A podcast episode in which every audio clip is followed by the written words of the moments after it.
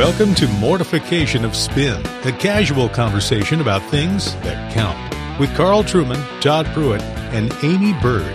Mortification of Spin is a weekly podcast from the Alliance of Confessing Evangelicals. Let's join this week's conversation.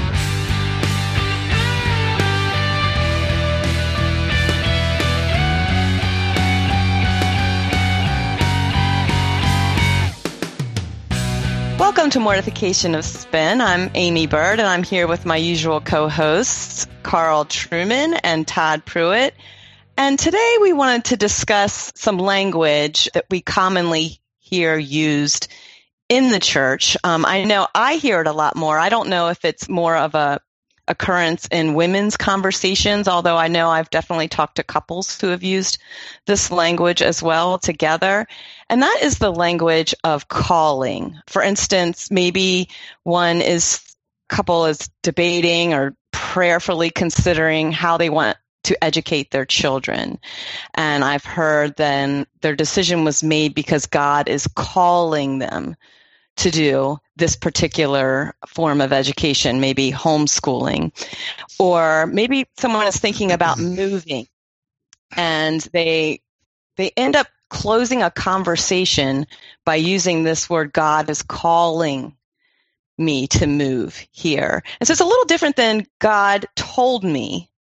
They use this language of calling and it leads me to wonder then, you know, what kind of authority does a strong impression carry? Or what is calling? How do you know if you're being called in a particular way? And then is it disobedient if you feel, because the language is used then, it would be disobedient for me to send my children to private school or public school because God is calling me mm-hmm. to homeschool. What do you think, guys? Have you ever heard that kind of language? Lots.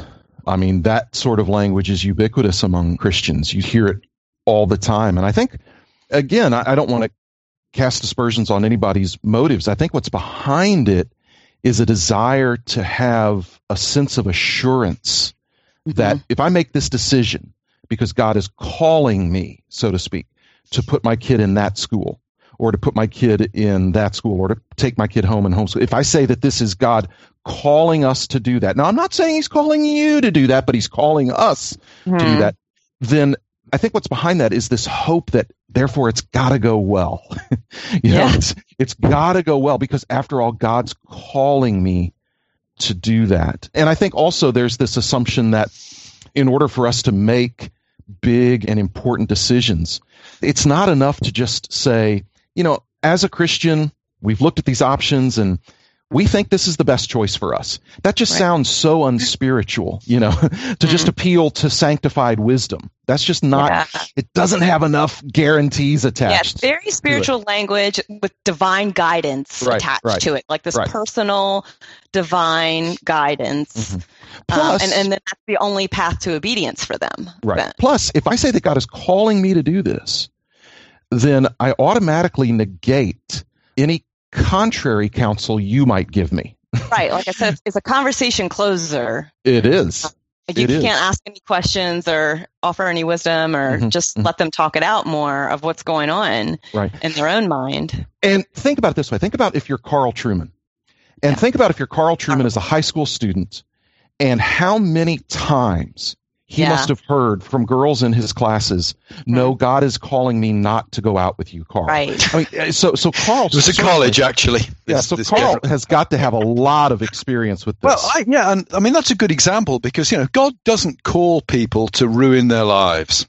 right. You know, when those girls used to say that to me, I don't know what they're doing now. You know, what train wrecks of lives they must have had as a result of passing up such a wonderful opportunity. Right.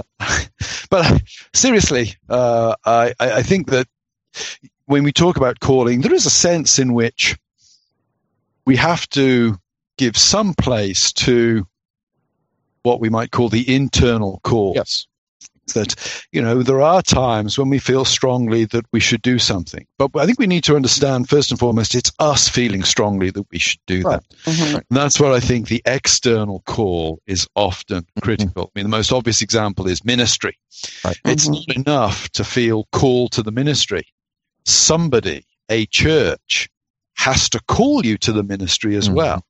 So you might have a deep psychological conviction that you're meant to be in a pulpit. But if there isn't a church on the face of the earth willing to recognize that you have the abilities to fulfill that role, you're not called. Right. And that brings up a really interesting point. Again, you know, because people will hear this and say, well, hold it. You say you're called to ministry. Well, I say I'm called to ministry only insofar as a church has confirmed that with lots of Mhm. voices together. Now, I was just reading something less than a week ago, and the three of us have communicated a little bit about it through email, but Perry Noble, the former pastor of New Spring Church in South Carolina. It was the largest church in the state. It was one of the largest and fastest growing churches in the country for quite a while. Massive, massive church with multiple locations. He was fired a couple of years ago, has gone through, you know, there were all kinds of issues. His wife has filed for divorce. It's a very, very sad and tragic story. But uh, his former church, the elders of his former church, or the, the leadership of his former church, has said, look, we don't believe the man should be in ministry. And he has reacted against that and has now started his own church, which is now meeting, if you will, online, where he preaches a message online and everybody gets on and watches it. And his hope is to eventually build a church and start gathering there. But his whole justification is, hey, God never took away my call. God Mhm. never took away my call. To which I would say, well, he most certainly did because the church Yeah. said, you have Mhm. to leave this. You're not qualified for this. And so, so God did take away his call. Mhm. But, but again, back to the point, Aimee, that you were making originally, his call is so, this is me and God, and Mhm. nobody can tell me It's contrary. private instead of, I mean, there's a corporate dimension to calling. Right. So, so, even, so there's this real danger of saying God's calling me to do this. There's a real, there's a danger to that, and it skips, and I think very much takes away from the role that wisdom is to play in the life of a Christian. What is wrong with saying this seems like the best decision for us? Yeah, Mhm. yeah. And if Noble's a good example because when God's calling for you clearly contradicts God's word, Yes, you ain't called. right, Tully Right. Tchividjian is no longer called to the ministry. Right. He's Mhm. disqualified. right. Perry Noble appears to be disqualified from the Mhm. ministry. God doesn't call in a way that contradicts his, His word. word. You know, to quote Phillip Cary's book again, that voice inside your head, that calling inside your head, that's not God. That's, That's you. you. That's you. Or Right. maybe it's your bank balance calling. You know that, that but it, but it's not God. Yeah, so when somebody says that they're feeling peace about a decision, I Yeah. mean, there's something real to that sometimes, but it's, Yes. it's something that we have to be discerning about Yeah. if it's a sinful decision, or maybe even if it's just an unwise decision, Yeah. then maybe that is a false peace Mhm. that they are feeling, which can easily happen.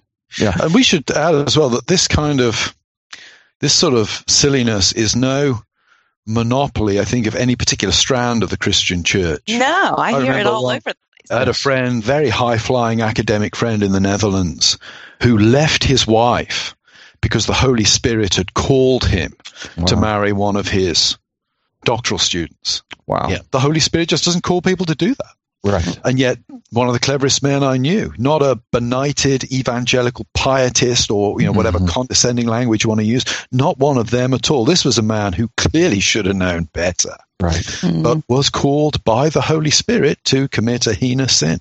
Yeah. Yeah. Well, and it's just a way to then close the door for outside counsel. Yep. When you say that, you're cutting yourself off from the very thing God gives us to help us to grow in wisdom. Because these are hard. I mean, that's not a hard decision because that's just a, a sinful choice. Mhm. But when you're thinking about educating your children or even whom you will marry, What There's different- yeah, there's different paths to obedience there. And um, these are areas where we really grow through prayerfully considering and talking with others. And then maybe even not in a marriage, obviously it's a sin to say, okay, I made the wrong decision. But it is in like maybe something with educating your child or where you're living to say, okay, well, through God's providence, this is where I am now, Mhm. but maybe it's more wise to take Right. this other path. And again, we fully affirm, listen, you know, we're confessional reform folks. We have a high view of God's sovereignty and his providence in leading and guiding his people just according to his plan. What mm-hmm. we deny is that we get to have some sort of really infallible view into what that guidance is going to be. Mm-hmm. But we want to fully affirm that God sanctifies his people, and that includes our minds and our decision making ability. He gives us wisdom, not just privately, but, mm-hmm. but through the witness of other believers in our lives.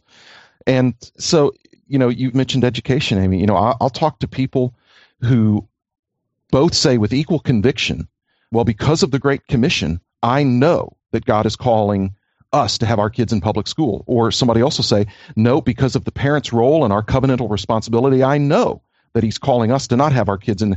And, you know, I want to say to both of them, it's okay for you to have strong mm-hmm. yeah. what you're supposed to do. Yeah. But, but, but be really careful about language that is hard to distinguish between God giving you some sort of private revelation. Be very, uh, avoid that. That's why I prefer the to use calling for external. Yes, the external mm-hmm. call. Yeah. yeah. Well, and there's some areas where if right. you're married, God's calling you in this marriage. right. If you're a parent, God is calling you to be yep. a godly parent, and, yep. and that involves being obedient to His word every single day and dying to ourselves right. every single day. I mean, Scripture's pretty clear on the things that we need to do to be in God's will. Yeah. So, and then he gives us this freedom and even to take risks when we have multiple good decisions before us. Mm-hmm. Yeah. Yeah. If you're married, you don't have to wonder whether or not your spouse is the right one for you. Right. They are the right one for you. if you're pregnant, you don't have to wonder about whether or not it's God's will for you to have a child. I have um, a suspicion that Karen wonders many, many days whether you're the right one for her child. Well, and I, you know, I, I have to say I have some sympathy with that. Well, I'm constantly having to suffer. I'm constantly yeah. having to tell her, Karen, stop thinking I'm too good for you. You know, I just always have to reassure. I know. Now, see, the wife. reason I can say that she's I, not there, deluded. She's not deluded. The, the, the, reason I can say that is because my wife does not listen to this program, and so you know I can say all kinds of things, and she's never going to know about it. So terrible. Uh, okay, what were we going to say something else? I think we've said I feel enough. Cool the program to a close at this point. Oh, well, I, and I and I want to make sure that people understand. God guides His people. God is sovereign. God leads us by His providence that is infallible and always according to His perfect will. But we deny that we have some kind of infallible knowledge as to what that is. As if you're a Christian, don't be shy about saying, We've thought about this a lot. We've prayed about it. We've sought counsel, and this seems like it's the best thing to do. That's a wonderful answer for a Christian to give mm-hmm. as to why they made a particular choice. Right. It's a wonderful answer for a Christian to say, This seems like the wisest choice. Mm-hmm. That's a God glorifying, great answer. You don't have to make it more spiritual than that. Right. Well, thanks for joining us today on Mortification of Spin Bully Pulpit. Uh, it's been a pleasure to be with you. Hope that we've created more clarity than uh, opacity on this particular issue. Please visit our website, mortificationofspin.org, and if you feel called to make a donation to our program, uh, you can click the button and make a donation there. God does call for that, by the way. Yeah, divine guidance. Uh, yeah, that's Did clear. decide on a giveaway? Uh, my suggestion was we just give away the Bible and tell people to read it. But well, did- no, my suggestion was that the Alliance start a new program where people can pay a particular sum and get ten minutes on the phone with me. And so, with Todd. Yeah, so think do through exact, that. Whatever this man tells you to do, do the opposite. Actually, we're going to give away copies of Kevin DeYoung's book, Just Do Something, which is a wonderful little book on guidance and we think in many ways clears up some of the confusion that's been added to Christians' minds over what they should reasonably expect from God guiding them. There you go. So, do you want to go to our website, mortificationspin.org, make a donation if you feel called, and enter to win a copy of Kevin DeYoung's book. We look forward to being with you next time.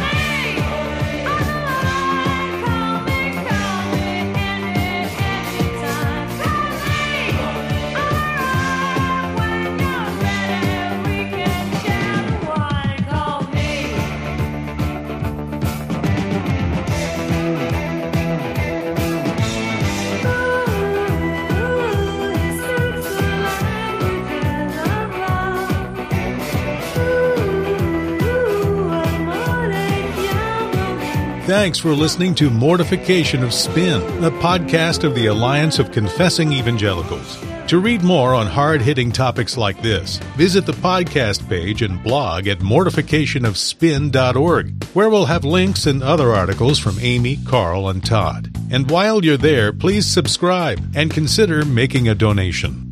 And be sure to listen next time when Carl, Todd, and Aimee talk about. I remember preaching through the book of Acts last year, and how many times I had the opportunity to talk about hatred between different groups, hatred between different ethnicities, just from the book of Acts. And really, the game is not about actually having a discussion. The game is about one group that perhaps smells blood at this point, brutally imposing its rhetorical will on all those who would dare to dissent. That interview is next time. Join us then.